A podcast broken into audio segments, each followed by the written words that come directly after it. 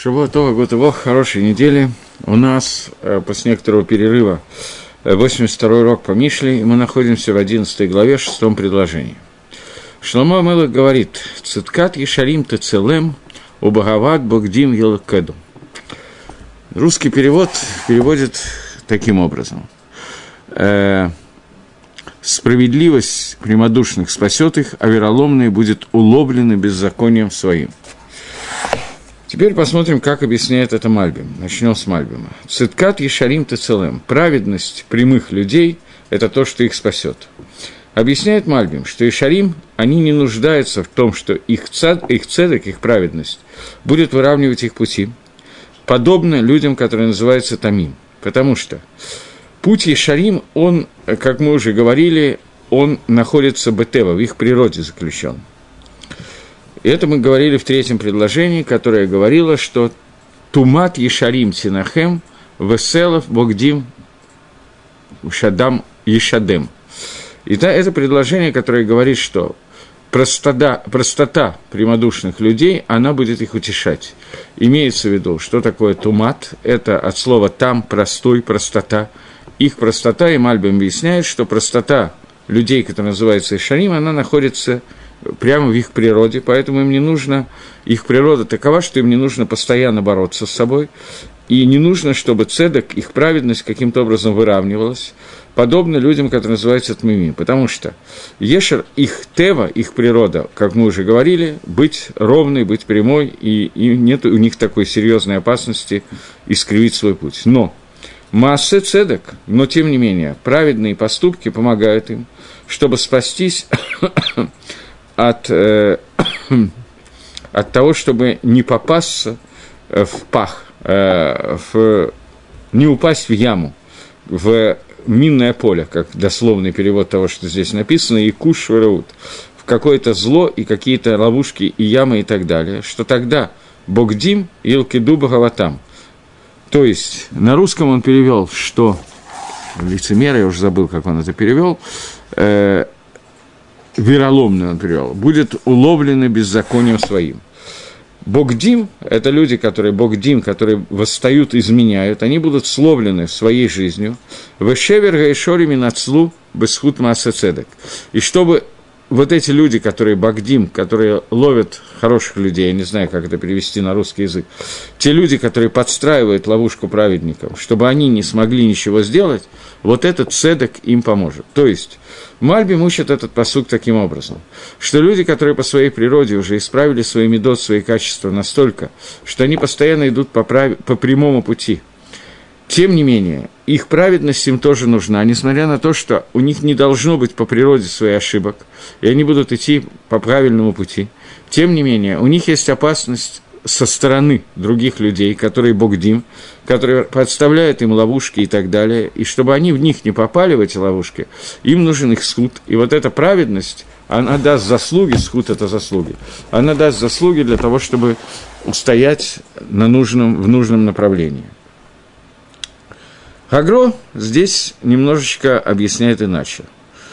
Он говорит, «Циткат Ешарим Тецелем» – праведность Ешарим, прямых людей, она будет их спасать. Ешар – прямой человек. Это тот, который идет по дорогам своего разума.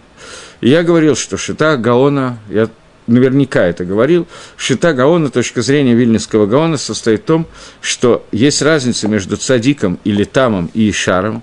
Человек, который называется не праведник, а именно Ешар, прямой человек, это человек, когда я перевожу словом прямой, я сразу же теряю убираю весь смысл того, что говорит Шламу Амелах и говорит Вильнинский Гаон, поэтому я все-таки буду употреблять слово «ешар». Так человек, который «ешар», это человек, как объясняет Гаон, переводит это слово, это человек, который идет по путям своего разума. То есть он каждый раз анализирует, как правильно идти, по какому пути, а не идет слепо стандартной дорогой, которая подходит большинству людей.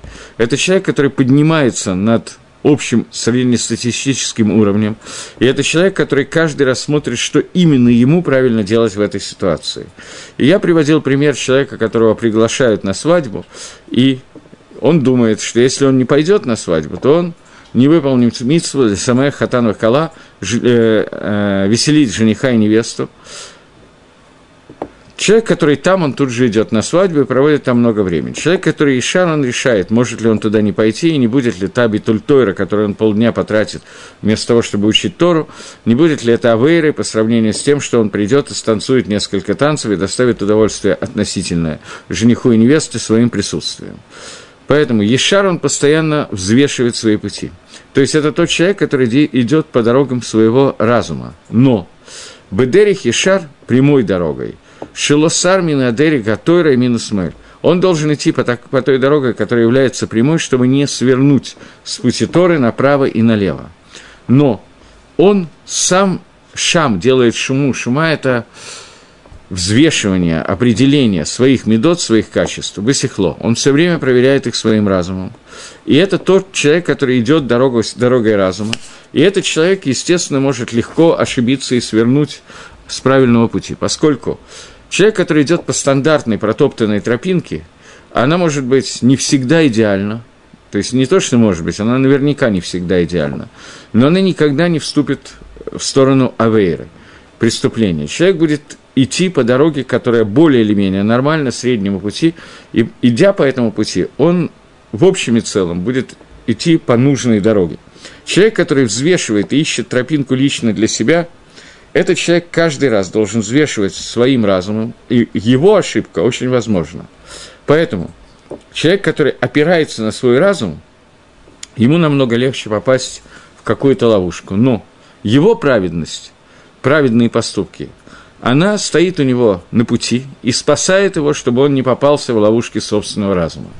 То есть человек, который постоянно взвешивает, что именно ему нужно делать, и не идет по общей дороге, выбирает себе индивидуальный путь, с одной стороны, он может приобрести очень много, с другой стороны, он может потерять очень много. Его дельта много больше, чем у среднестатистического человека. Поэтому ему нужна дополнительная праведность, дополнительный циткут, для того, чтобы он не свернул на неправильный путь с дороги Торы.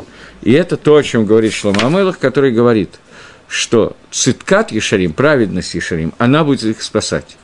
Это первая часть предложения. Я вам говорил, что 10 и 11 главы, они построены таким образом, что первая часть и вторая часть, они обычно античасти. Что такое дельта? Это мне казалось, что на русском. Дельта – это амплитуда колебаний, которая может быть наверх и вниз. Поскольку это как бы математическое или физическое, я не знаю точно, какое понятие, понятие, которое означает, что существует некое приближение, существует уровень колебания, колебательный контур, который может возникать, и понятно, что у человека, который ищет индивидуальный путь, то эта дельта, эта система колебаний вверх и вниз, она намного выше, чем у человека, который идет одной и той же дорогой, эта дорога достаточно широкая, но она стандартная, он не может прыгнуть выше себя, но и не может упасть ниже себя – Поэтому человек, которого Шлома Амелах называет Ешар, как это понимает Гаон Мивильна, у этого человека есть определенная дополнительная опасность – упасть ниже, чем можно упасть. Поэтому, поскольку он идет все время по своему конкретному индивидуальному пути, то ему нужны дополнительные заслуги. И вот это стремление к праведности и правильные заслуги, мецвод, который он делает, это должно его защищать, чтобы он не упал ниже своего уровня. Вторая часть предложения говорит «Обагато богадим илкеду» он, я еще раз перевожу по-русски, потому что здесь любой перевод будет неверный. Э, вероломные будут уловлены беззаконием своим. Теперь попытаемся понять, что он говорит. Бегавод – это слово легавод, гаве, гая и е гаве. Это слово «быть», поставленное в настоящее время. Я не знаю, как это сказать по-русски. Те, кто пребывает в состоянии богдим, они будут пойманы, они попадутся в ловушки. Кто такие богдим? Перевод слова «багдим». Объясняет Гаон Мивильна, что это наоборот слово «ишарим». Есть «ешар», тот, который идет прямо, все время выбирает, по какому пути ему индивидуально верно пойти для себя в конкретной ситуации. «Багдим» – это ровно обратная ситуация. То есть, они опираются на свой разум, не на разум Торы, потому что люди, которые шарим, они опираются на свой разум, соотнесенный с разумом Торы. Люди, которые Багдим, они, не обращая внимания на Тору, идут по своему собственному пути. И это то, что говорится «Гавод Богдим». Это человек, который богет против Торы, восстает против Торы. Вегалех Басихло идет на основании собственного разума. Несмотря на то, что он тоже работает над Медот, и он ломает свои качества. Он решает, как правильно работать со своими качествами, и его разум работает на это, решает, какое качество разбить, какое нет. Вот эта швера, когда он ломает свой медот, он сам попадает в собственную ловушку. Потому что он человек, который является богет, изменник. Слово «гавот», э, которое я перевел как от слова «быть» в настоящем времени, говорит Гаон, правильный перевод этого слова – это слово «швера», «разбивание». И он приводит несколько примеров, где это слово «гавот» переводится как слово «разбивание». И там сказано, что он и поль, он упадет – Потому что там человек, который там, который идет по стандартному пути, он идет батмимут, он идет в простоте душевной, ему не надо сильно думать. И он, в общем, идет по проторенному пути. И он идет в месте, где есть ловушки Ецаргары. Поэтому не нужно ему и невозможно ему попасться в ловушку этой יצר הרע. Но он может попасть туда без כוונה. И то же самое רשע, человек, который нечестивец – Нечестивец רשע – это наоборот понятие там. Там – это человек, который простодушно идет по пути Торы. רשע – это который простодушно выбирает обратный путь. בוגד – это тот, который выбирает обратный путь, противоположности ישר у, но все время анализируя, как пойти не по пути Тора, а по пути, который ему кажется более верным. И он попадает в ловушки, Раша он попадает в ловушки без каваны, без намерения. Что он просто ошибается в понимании каких-то вещей – и это из-за того, что у него есть вот это вот понятие расшаидства, нечестивца, что, как мы уже говорили, но люди, которые шарим, люди, которые прямые, они идут по дороге разума, и человеческий разум, он очень часто попадает в ловушки Яцергора и уходит с дороги Торы, и поэтому он может легко попасться в это место, поэтому сказано «илкиду попадутся». Таким образом, я зачитал Гаона, теперь пересказ. Гаон говорит, что люди, которые шарим, им нужны массе цедок, им нужны праведные поступки, и они их спасают, потому что поскольку человек все время начинает раздумывать и попадает в очень большую вилку между хорошо и плохо, хорошо у него намного лучше среднего, но плохо может быть намного хуже среднего. Поэтому ему нужна дополнительная помощь, чтобы не попасться в лапы Кесар горы, поэтому ему нужно идти по дороге Торы, для чего – требуется скует, заслуги и вот этот цедок, который ему помогает.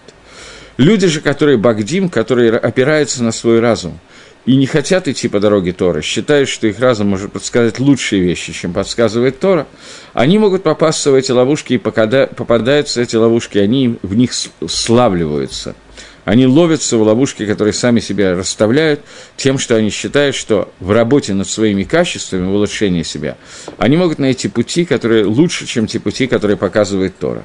Ешарим, они внутри Торы находят индивидуальные пути. Багдим – это те люди, которые пытаются найти эти пути вне в связи с теми путями, которые указывает Тора. Само слово «багдим» – это слово достаточно такое редкое, и его надо разобрать. Есть небольшой такой комментарий на этот посук Раф Минахи Менделя, ученика Вильнюсского Гаона, который пишет э, Альписот, на уровне Кабалы он пишет, на Альписот, на тайном понимании. Он пишет, что сод гаиньян, тайна этого понятия, что медот, качество человека, они называются богадим, они называются его одежда. Что это является содом тайны понятия тикуним, исправление, которое происходит в Зайранпин, и тикуним Зайнарпин, гематрия числовое значение, это слово бегет. И есть их 9 штук, 9 тикуним, которые надо пройти, тикуним Зайранпин. И несмотря на эти 9 тикуним, есть к ним ахизала ситрохра. Ситрохра может этого коснуться. Он приводит посук. Теперь я попытаюсь как-то расшифровать попытаюсь как-то расшифровать, это достаточно трудно сделать. Существует пять парцуфим, которые мы не будем, естественно, разбирать, но существует пять парцуфим, через которые из, десяти сферот построена часть парцуфим, пять парцуфим, через которые Всевышний раскрывается в этом мире. Самые верхние из них, они находятся вне пределах досягаемости нашего понимания, но тем не менее через них есть связь с теми парцуфим, которыми Всевышний управляет этим миром. Знаете, что я придумал, как лучше сказать? Существует два Магалаха, два две гангаги, которые описывает Рамхаль, и которые из Рамхаля стали очень известны. Есть Гангагат Мишпат и Гангагат Гейхут – Ангат Мишпат – это управление Всевышним этим миром в соответствии с судом, с тем, как мы живем в этом мире, тем, как евреи совершают мицвод и совершают авейрот. И это Ганага, которая называется Зейранпин. Это Анага, которая, это управление, которое напис, называется, я не буду переводить, Зейранпин. И это управление, через которое мы, в общем, обращаемся ко Всевышнему, э, ко Всевышнему, и через которое Всевышний влияет на нас. Есть более высокая анага, которая называется анагата и худ. Анага, которая называется управление через Магалахи хута. И худ – это объединение и единство, что независимо от того, что мы делаем и как мы делаем, в конце концов, когда-то должно быть раскрыто единство Всевышнего, и ради этого единства Всевышний многие вещи прощает, не обращает внимания и так далее при определенных условиях, сейчас мы опять же не можем их обсуждать.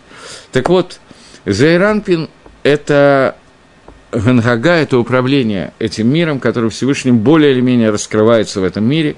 Ораханпин – это более высокая нога, которая очень редко раскрывается, например, во время, когда было рассечение моря, евреи проходили через море, а египтяне гибли в море, в этот момент раскрылась воочию некая другая Хангага, некое другое управление миром. Но Хангага, о котором мы говорим, управление, о котором мы говорим, основное управление Всевышнего этим миром, это управление Зейранпин. И в этом управлении существует Магалах, который называется Медот – семь качеств, которые Всевышний раскрывает в этом мире. Имеется в виду медот не медот человека. Обычно, когда мы говорим про медот, мы говорим про медот человека. Сейчас мы говорим про медот, которые семь нижних сферот, которыми Всевышний раскрывается в этом мире. И вот эти медот, о которых идет речь, они управляют абсолютно всем и включают абсолютно все. Но в них, как бы управляя этим миром, Всевышний проявляя себя, он одевает на себя эти качества. Они работают как одежды. Поэтому это называется словом «бегет». И поскольку человек создан по образу и подобию Всевышнего, и мы видим, что Всевышний, управляя этим миром, в разные минуты времени, в разные моменты, соответственно, с нашим поведением, надевает на себя разные одежды. Иногда это одежда гнева, иногда это одежда прощения, иногда это одежда самые разные. Семь одежд, которые существуют, семь медот, которые существуют, они по-разному проявляются в этом мире. На самом деле они все всегда проявляются. Но их проявление зависит от нашего поведения, поэтому этот Малахи называется Зайранпи. Люди, которые живут в этом мире и делают мицвод в этом мире, делают заповеди, эти люди обладают тоже определенными качествами. Поскольку человек создан по образу и подобию Всевышнего, то качества, которыми он наделен, они частично совпадают с качествами Творца, но понятно, что качество Творца проявляется в верхнем мире, а качество человека в нижнем мире. И это качество могут быть долготерпимый, может быть каас, гнев, может быть хемда, может быть тава, может быть желание получения удовольствия, может быть кайф от получения удовольствия может быть гайва, может быть бескорыстие и так далее. Все эти качества, которые существуют, они существуют у человека, и на самом деле они являются одеждами человеческой души. Человек должен эти качества использовать так, как нужно использовать данную минуту времени, и для этого он должен их постоянно менять. Потому что в один момент времени человек должен выглядеть одним способом, в другой – другим способом. Самый простой пример. Человек, который учит сейчас Тору и получает Тору от своего преподавателя, он должен надеть на себя качество скромности и выглядеть скромным и быть скромным. Он должен получать. В тот момент, когда он преподает, и ему нужно иногда это сделать таким образом, чтобы его слова были услышаны, то написано, что Талмит Хохам должен иметь некоторое количество, очень немного, правда, но некоторое количество гайвы для того, чтобы его слова были услышаны, он должен требовать каким-то образом от людей, чтобы его слова были донесены, иначе Тора останется не принятой, не переданной в этом мире. Человек, который воспитывает ребенка, он иногда должен воспитывать его ласково, иногда он должен воспитывать его с мерой, которая называется каас, гнев, потому что иначе это невозможно донести до человека, до ребенка какие-то вещи, которые необходимы. Для того, чтобы человек был Рашамаем, для того, чтобы человек вырос боящ, боящ, боящийся Всевышнего и так далее. Э, как когда, какое качество надеть и так далее, это вопрос каждый раз очень сложный. И Гемора говорит в трактате «Шаббат», что кто такой Талмит Хахам, какое определение мудреца Торы. Это человек, который, одел, одев одежду наизнанку, может их вывернуть на правильную сторону. И объясняет Марша, что имеется в виду, что пятилетний ребенок тоже, в общем, может, если ему сказать, во всяком случае, обратить внимание, что он неправильно надел шов не с той стороны и вывернут наизнанку. Но Талмит Хохам – это человек, который пользуется своими качествами в тот момент, когда нужно одно качество, он надевает это качество. В тот момент, когда нужно другое, он надевает другое. Это человек, у которого все качества присутствуют, и он умеет в нужный момент времени определить, каким качеством пользоваться – это определение должно соответствовать тем, что требует Тора. В тот момент, когда человек решает, каким качеством ему пользоваться, не в соответствии с требованием Торы – а просто потому, что какое-то качество ему нравится, какое-то не нравится, он считает, что психологи сегодня определили, а завтра не определят что-то другое, это уже не имеет значения. Но сегодня ему кажется нужно то-то и то-то. Иногда он может и пойти по правильному пути, но иногда он может забрести совершенно не туда, куда надо, и Например, какой-нибудь пример, что человек, который постоянно прощает бесконечное добро и так далее, этот человек прощает в том числе себя, авирот, преступления, для него становятся не имеющими значения, он начинает любить ближнего как самого себя, и ближний для него не имеет значения, это праведник или грешник, он будет одинаково хорошо относиться ко всем, и такие примеры мы сегодня видим сплошь и рядом – когда-то Близкий Ров сказал, что когда к нему приходит человек и говорит очень много о заповеди «возлюби ближнего, как самого себя», то он точно знает, что сыдышкает с еврейскими чертами жизни по Торе, у этого человека плохо, если он слишком много на эту тему говорит. Заповедь «возлюби ближнего, как самого себя». Ближний – это Раеха Бамисвот, ближний в заповедях. Человек, который не соблюдает заповеди, к нему не относится заповедь «возлюби ближнего, как самого себя». Опять же, возникает вопрос, что такое тинок шинишба. Может быть, по отношению к тинок шинишба, человек, который не знал о мицвод, нему, может быть, относится. Но к религиозному человеку, Бавада, эта заповедь относится в первую очередь. И человек, который умеет вовремя понять, кому что относится, человек, который живет по законам Торы и меняет одежды, качество, соответствие с законами Торы, так же, как Всевышний меняет свои качества управления миром в соответствии с тем, как мы себя ведем в этом мире, этот человек называется Ишар. Но человек, который ведет совершенно по другому пути, он решает, что как ему правильно жить, и какими качествами пользоваться, и какие одежды надевать, это он должен решать сам, не пользуясь для этого Торой. Этот человек называется Богедом, изменником. Это человек, который попадется в руки Гецергаре неизбежно. И об этом говорит Шлома Амелах, согласно Гаону, в этом посуке. Э, здесь у меня есть длинный кусок, я даже не решил его ну, давайте попробуем. Очень длинный кусочек из рукописи Гаона на комментарии на Мишли, которые не были опубликованы, но изданы только в Иерушалаемском Ктавьяде. Я говорил, что есть несколько рукописей, один такой стандартный, один в Лондонском музее, один в Иерушалаемском музее. Так вот, здесь он пишет. После этого в издании он это не включил, но в черновике он это написал немножко длинно. Давайте попробуем все-таки зачитать. Он пишет – сразу комментирует несколько псуким, поэтому нам придется вернуться, чтобы понять, о чем идет речь. Он пишет «Циткат тамим тиешер дарко». Праведность людей, которые называются там, простых людей, она будет исправлять их путь. У Баршато и Поль Рошо, но в своем нечестивстве упадет Роша. Циткат Ешарим, праведность Ешарим, она спасет у Багавод Богдим, Илкеду. И люди, которые будут являться Богдим, они будут пойманы в ловушке – Говорит Гаон, что около слова «тамим» сказано «тейшер дарко». Про человека, который там, простой, человек, который идет в простоте по своему пути Торы, там написано, что его путь Тора будет выпрямлен. Про Ишарим сказано, что это их спасет. Про Раша сказано, что он упадет. О Багеда сказано, что он будет пойман.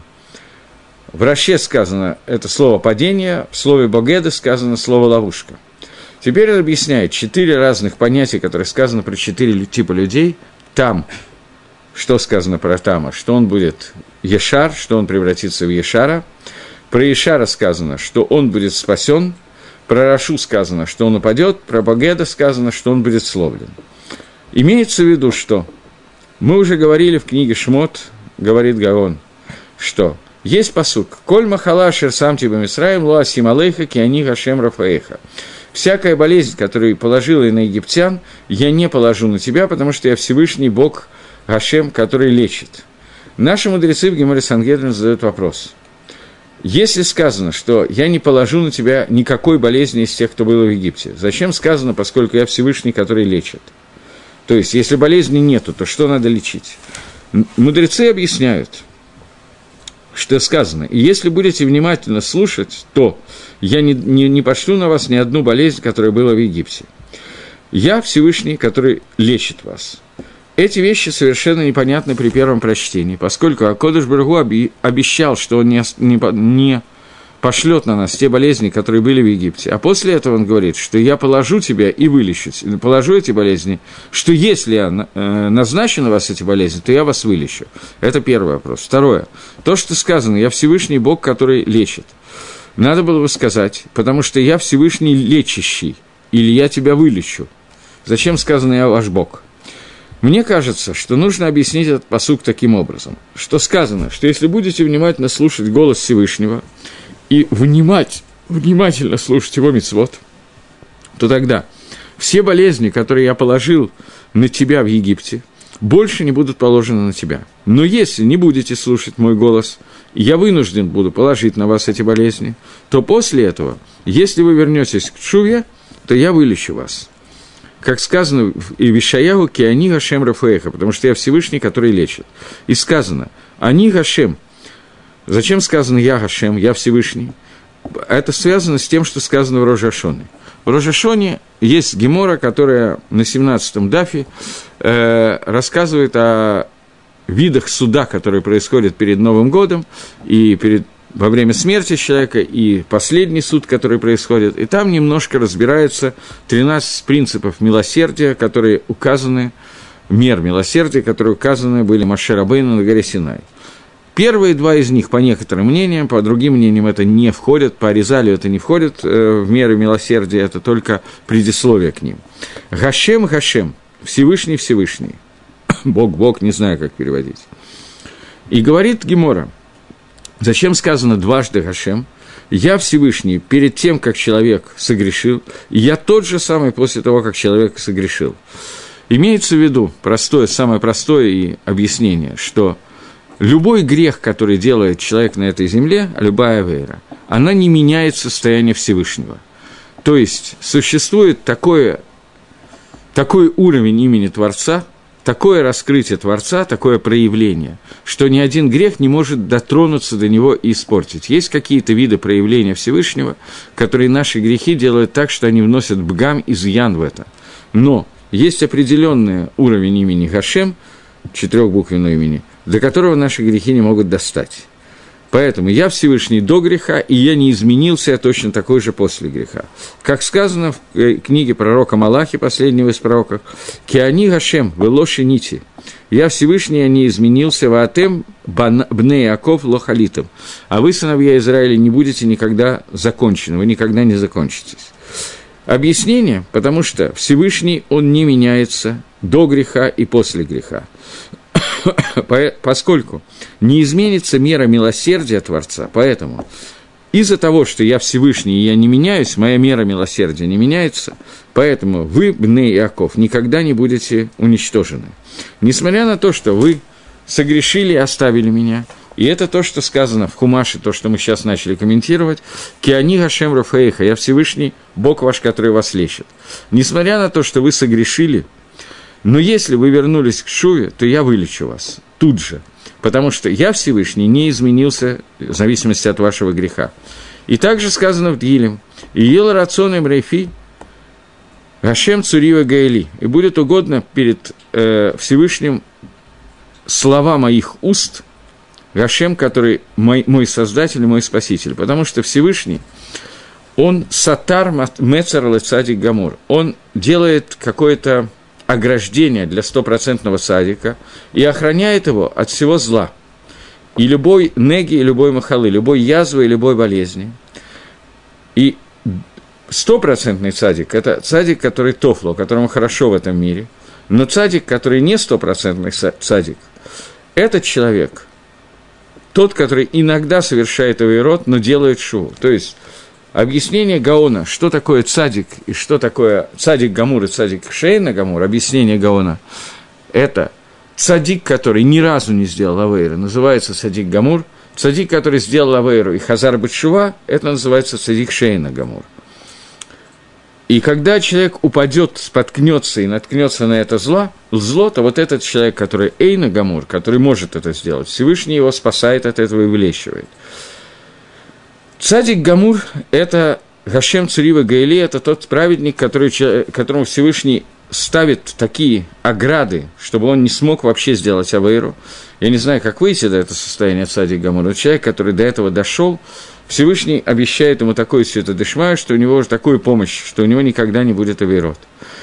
Но человек, который будут авейры, если он хазар бачува, то об этом сказано, что цатка тамим тешер, что праведность людей, которые тамим, тамим – это, естественно, праведник, который логамур, но, тем не менее, он не стопроцентный праведник, но, тем не менее, если он совершит какой-то проступок и сделает шува, то Всевышний выправит его пути, чтобы э, сделает так, чтобы в дальнейшем он не, не попался и не, сделал, не ушел с прямой дороги. Но Раша, человек, который нечестивец, он будет патать в своем, в своем нечестивце.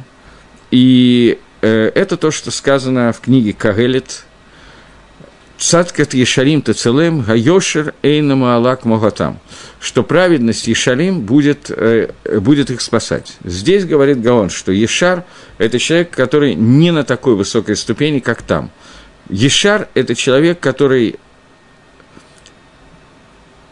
Он говорит так, что Ишар – это человек, который взвешивает свои поступки по, основ... по отношению к Бриот, к созданиям, а там – это тот, который взвешивает по отношению к Шамаям. И еще, там он галек бет мимут, он в простоте идет, но Ешар, он выбирает путь, взвешивает его и решает э, своим разумом, и иногда он делает грехи на основании своего взвешивания. То есть, то, что мы уже говорили сегодня несколько раз, человек, который Ишар, легче согрешить, но праведность его спасает и возвращает его на правильный путь, который называется Ишар, поэтому о нем сказано, что Ишар будет муцаль, он будет спасен. А там он будет Ешар, но не попадет в э, состояние, когда его надо спасать, то есть он просто не сделает авейру. Наоборот этому Богдим, они будут пойманы – и они не могут выйти из, из своего расшаутства туда, куда они пойманы, и они все, в общем, все, они, они будут там оставлены и не смогут разбить эту свою ловушку. Таким образом, попытаемся подвести итоги того, что говорит Гаон в трех местах. У нас получилось, в том числе ученик Вильнюсского Гаона, Раби, Мейер, Раби Минахи Мендель.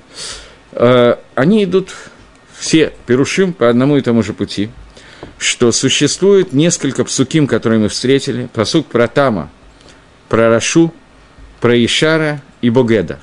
Эти два посука, которые говорят о том, что там не будет, ему будет такая сюта дышмая, что он вообще не совершит греха, и объясняет Гаон в рукописях, которые хранятся в Иерушалайме, что там этот садик Гамур, человек, который не, даже не пользуется своим разумом, а на автомате идет по правильному пути. Дело в том, что я сомневался, надо ли об этом говорить, поскольку Гаон изменил свое определение между в рукописи, он там и Ишар э, объяснил наоборот. Э, в рукописях он написал, что там это человек, который идет Бедерих Тева, его сама природа требует от него праведных поступков. А здесь, в самом тексте, он написал это про Ишара. Поэтому здесь, вероятно, Гаон вернулся – поэтому он не опубликовал эту часть. Э, у него есть сомнения, Кинера были сомнения, кого называют Тамом, кого Ишаром, но Маскона, что Ишар – это человек, итог, это Ишар – это человек, который идет по пути полной праведности и не делает никаких авирот, этот человек, он никогда не попадет э, в ловушки Кецергора, он будет спасен от ловушек Кецергоры, и он физически не сможет сделать авейру, он будет предохраняем от него.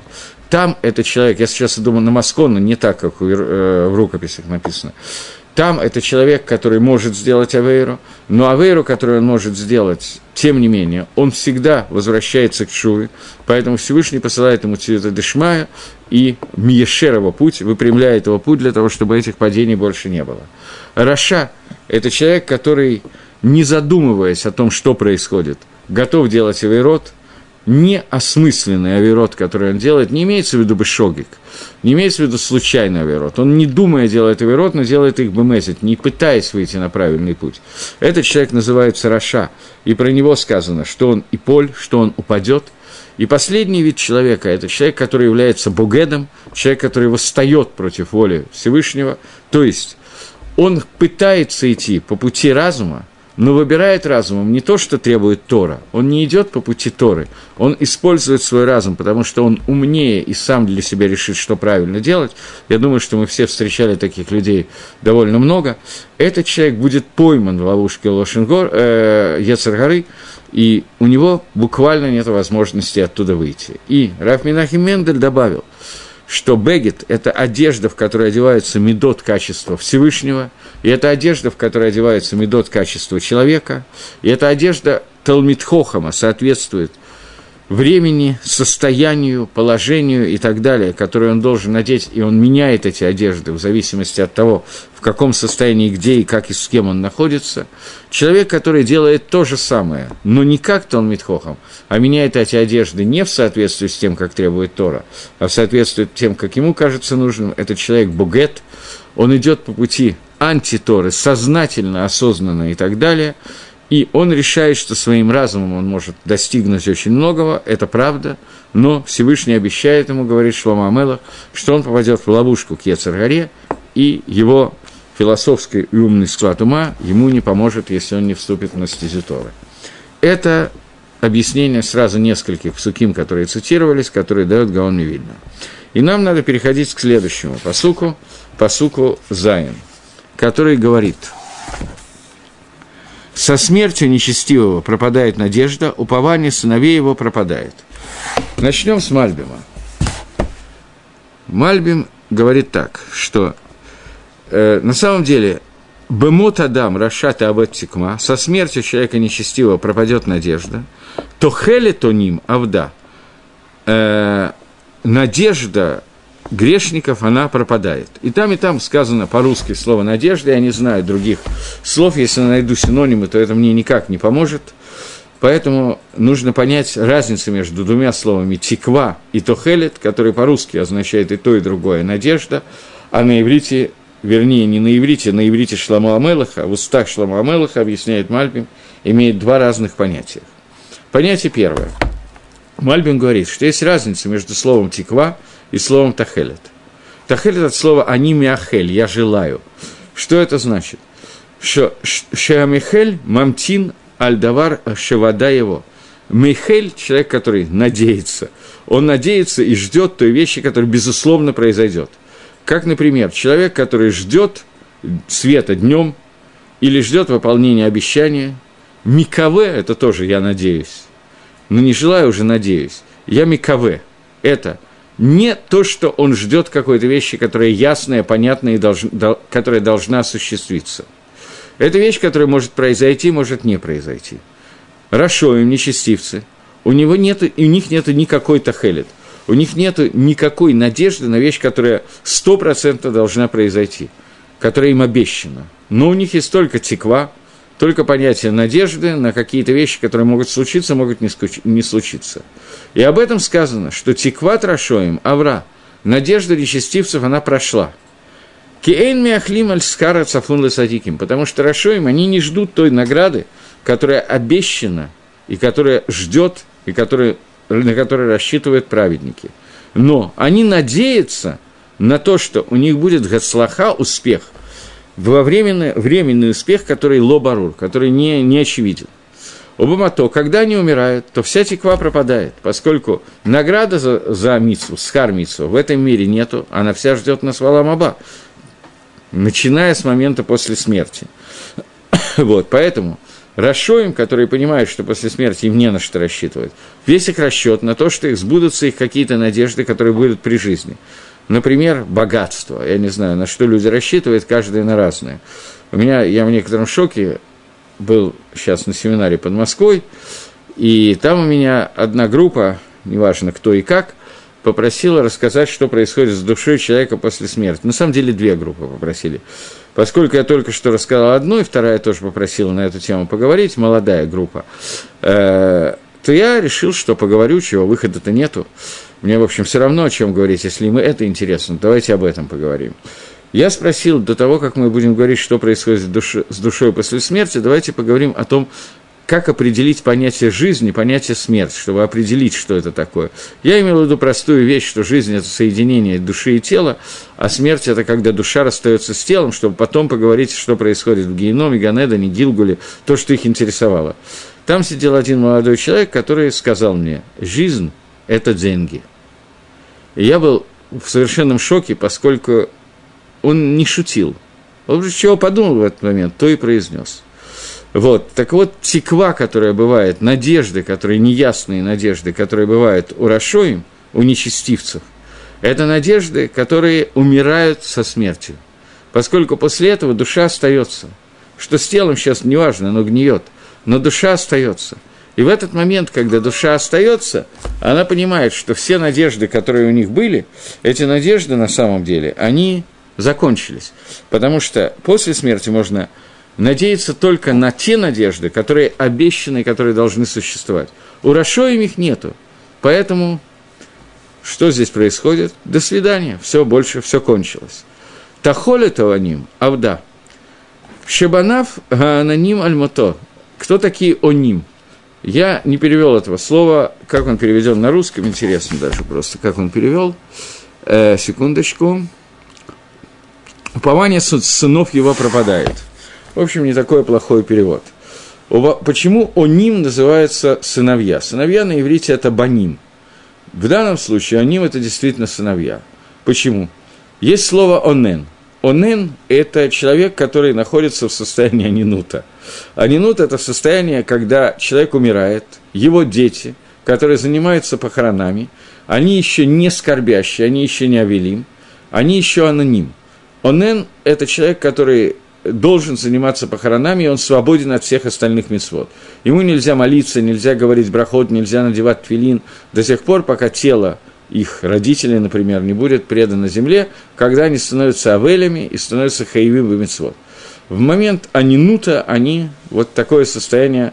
Поэтому слово «оним», которое здесь написано, объясняет Мальбим, что является в виду сыновья, которые находятся в состоянии анинута по поводу умершего – Шехем гала тахелет шейхула беберур шейршуна халат. До этого момента, пока папа был жив, у них есть некоторые надежды, что они получат наследство от отца. И в тот момент, когда они видят, что папа умер, а наследства нету, то эта надежда Авда, она пропала. Потому, потому что они видят, что наследство получат чужие люди, э, в, а они потеряли все – то есть существует такое, такое состояние, когда человек в состоянии онена, он понимает, что те надежды, которые он возлагал, может быть, он даже не хотел, чтобы родители умерли, но он так планировал, что когда родители умрут, все-таки получится какое-то наследство. На Галоха в Шульханорах Пасак, что в тот момент, когда умирает кто-то из родителей, то надо сказать Броху Даяна Эмет, благословен ты судья справедливый, судья истинный, и если родители оставили наследство какое-нибудь, то надо одновременно сказать Броху Шейхияну, поскольку это одновременно неприятная новость и приятная новость. Смерть родителей, она чем-то приятна, наследством. Вот такая вот нелепая ситуация Псака Шульханоруха. Но, тем не менее, люди, особенно когда там много наследства, и они единственные наследники, они могут понять, что, несмотря на всю горечь ситуации, здесь есть некоторый элемент шейхияну – но те люди, у которых умерли родители и не оставили наследство, как в песне, что все родственники рыдали, когда они узнали, что умер наш дядя, не оставив ничего. В этот момент наследства нету, и надежда на это, которая была, называлась не словом тиква, надежда, которая не обещана, а одежда, которая как бы вот должна была осуществиться, так у этих людей она пропадает тоже. То есть люди, которые расшоим, они теряют обе надежды. Первая надежда – это та, которая надежда на какое-то гацлаху в этом мире. И второе, когда умирает человек, не оставив наследство, то расшоим теряет и надежды на стандартное наследство, на стандартную надежду, которая у них существовала. Окей? Гаон Мивильна говорит, я уже писал, что слово «тиква», он переводит разницу между словом «тиква» и «маахелим» другим способом, не так, как Мальбим, не, не так, на которую надо рассчитывать, и та, которая безрасчетная, а он объясняет иначе. Тиква – это лазман коров, это в ближайшее время, тахелот – это на отдаленное время. И это человек, который нечестивец, он надеется в ближайшем времени, что ему станет хорошо самому по себе. Поэтому это та теква, та надежда ближайшая, которая он надеется, что будет вот-вот. И когда он умирает, то эта надежда пропадает. То хелет – это то, что он э, надеется на более отдаленные какие-то тавод, какие-то плюсы, которые появятся не только для него, но и для его детей – которые останутся на дальний срок, на длинный срок после его смерти. И это слово «тахелет», что это назман рахок на длительное время. И также дети надеются, что это добро, которое существует, придет к ним. И это называется тахелет оним. То, что оним – это сыновья, которые, которые миахлим, которые рассчитывают.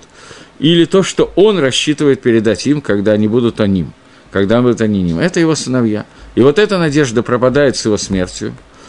Точка. Теперь мелким шрифтом Гаон добавляет здесь еще одну вещь. Вы помните, что курсивом это то, что Гаон выделил Альписот, комментарий к Мишле Альписот на тайный смысл. Сот, он так и пишет, сот, двоеточие. Бемот Адам Рашах, когда умирает человек нечестивый, это три вида Пашея Исраэль, которые описаны в пророке Амоса, как написано в Тикуне и Зохар. Больше Гаон ничего не считает нужным объяснить.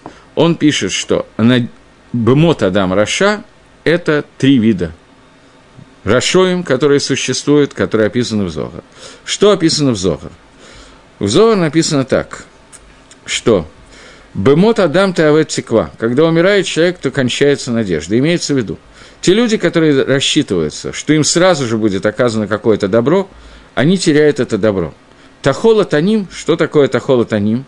Это все цитата из Зогара. Имеется в виду, что Баним, сыновья, которые рассчитываются, что им будет награда, также через какое-то время они теряют этот расчет. Имеется в виду, Альпидерих Сот, написано тоже, только в Ктафья в Ярушалме остался этот Гаон, который говорит, что когда умирает Адам Раша, то вся надежда исчезает, и исчезает надежда у его детей – которые находятся в Вавилуте, как мы уже объяснили, что есть разница между тиквой и тахелет, что тиква – это то, что человек рассчитывает на сейчас, то хелет – это то, что он рассчитывает, что это придет через какое-то время.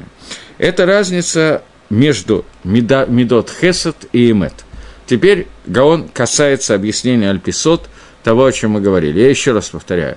Есть разница а надежды, которые на сейчас, и надежды, которые на потом, на отдаленный промежуток времени. Это разница между раскрытием Всевышнего Медой Хесад и Медой Эмет. Потому что то, что человек дает своих сыновьям, это Эмет, это истина, что это правильно сделать. А то, что дает человек дздоку, беднякам, чужим людям, это Хесад. То есть человек, подобно Всевышний раскрывается нам в Медоих Тхесет и Эмет, и эти те Медот, которые Всевышний заповедовал, чтобы человек Аль-Едей Мицвод посредством заповедей оказывал какие-то вещи Гмилут Хасадим через какие-то мицвод. Деньги человек передает детям, и это Медат Эмет, потому что они им должны достаться по закону Торы, это нормальное явление, которое называется наследство – Дздока – это гмилут хасадим, который раскрытие медат хесад, потому что микро один он другому человеку ничего не должен, он может оставить детей. Разница между ними, что на самом деле эмет – это выше, чем хесад, потому что не дает человек так много дздоки чужим людям, как он дает своим сыновьям и родственникам. Хесад, он выше, чем эмет, с другой стороны, потому что детям он не дает, а только в определенное время, то есть когда он выдает замуж, дочку дает приданное, или когда женит э, сына, то он дает какие-то вещи, не дуня, годим и так далее. И после нескольких лет он перестает обычно содержать детей и занимается парносом своего дома. В отличие от этого, беднякам он дает во всякое время, когда это требуется бедняку. Когда человек умирает, нечестивый человек, он теряет теклу, то есть хесед, который он не сделал, он больше сделать не может. Потому что хесед от него ждали каждый день, от нечестивого человека, у него была возможность давать сдоку, он ее не давал. То хелет – это то, что должно передаваться сыновьям и родственникам, то есть помогать им в то время, когда это необходимо сделать, она тоже кончается, она кончается в момент его смерти. Поэтому про слово «текла» сказано «теавет», то, что она исчезает день смерти, потому что в этот день уже некому давать дздоку, уже никто не может дать. В то время, как э, Тохелет, сыновья, могут получить еще наследство, поэтому там не сказано слово «теабет», там сказано какое слово, э, то же самое, «тахелет аваним Авда, она в прошедшем времени Авда, она уже кончилась. Поскольку Хесед – это ежедневное событие – то там сказано в настоящем времени, она пропадает в настоящем времени. А про эмет, которые дети не получат, сказано слово «авда», поскольку это хатпами, э, одноразовое, поэтому здесь используется прошедшее время. Вот, таким образом, подведя итоги, Гаон учит тиква и тахелет как два проявления медот, медат эмет и меда хесад – Меда эмет – это по отношению к детям, меда хесед – это по отношению к беднякам. Хесед – это ежедневно, эмет – это периодически. Поэтому сказано в одном месте Тавет, в другом Авда, Мальбим, э, Гаон в э, этом самом, в, в обычном комментарии, не в Ктафьят, не в рукописи, не, не Альписот, учит просто на близкое время и на дальнее время, и Мальбим учит эти два понятия надежды понятие на надежду обещанную и гарантированную, которую человек потерял в момент смерти, если он ничего не оставил, и вещь, на которую человек не имеет никаких оснований надеяться, но все равно надеется, это он переводит как слово «теква», и то, и другое теряют Рашоем. Окей? Еще один посук, я думаю, что мы явно успеваем. Говорит Шлома Амелах, «Цадик мицара нехлад своего рашата хатав» цадик из э, несчастья будет спасен, и придет нечестивец вместо него. Начнем, как обычно, с Мальбима, который говорит... Нет, если мы начнем с Мальбима, то в любом случае нам надо постараться сделать два предложения. Следующее предложение говорит «БП ханаф ешхит раэгу, убеда цадики михалцу». Э, он объясняет, перевод это говорит так. «При благоденствии праведных ликует город, и при нет, секунду, я перепрыгнул. Один момент. Устами лицемер губит ближнего своего, праведники же спасутся разумом. Ну, э, БП Ханеф. Устами ханифы, лести, э, э, и шахет Раэха будет уничтожен ближний, убеда цадиким, а с помощью знаний цадиким и халцо он будет спасен. Говорит, а? Там не так как-то? Говорит э, Мальбим, Цадик, он говорит так, э, еще раз, צדיק מצרה נחלץ ויבא רשע תחתיו. Праведник будет спасен от беды, и Раша придет вместо него. Говорит Гаон, צדיק אם רשע יכין רע על צדיק. Если Раша готовит зло по отношению к праведнику, то в конце Цадик будет спасен от этого несчастья, а Раша придет вместо него. Так как было с Аманом и Мордыхаем, и это объяснено с Рашой, то есть Раша своими устами, когда он говорит ханифу, лицемерие, подлизывание под халимаш, то он уничтожает своего ближнего, что он мысит цадика бахануфак дейлашхито. Он пытается соблазнить своего э, цадика с помощью своей хануфы, своего подлизывания, для того, чтобы его уничтожить. Посредством дата своего знания – спасет, спасутся садиким, и вернутся это ра, и это зло вернется доносчику, и он же будет им уничтожен. И имеется в виду, что хонеф в эйна мухиях, человек, который занимается ханифой под халимажем, и не... Пусть будет так. И не указывает человеку, не помогает ему вернуться к шуве, не, не делает митсву тахаха, упрек – он хочет уничтожить человека тем злом, как сказано. Гевер махлиха реву решет порешет памав.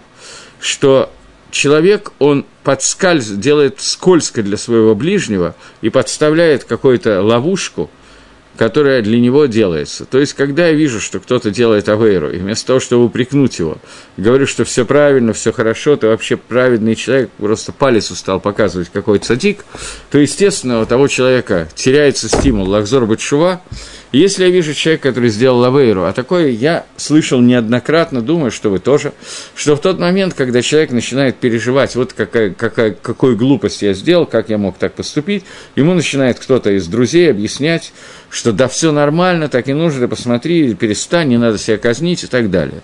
Тем самым это лжеутешение и подхалимаш, лесть, которая происходит в этот момент, она мешает человеку сделать шоу и является попыткой, чтобы человек оказался внутри собствен... сетей собственного, как бы, собственных ошибок.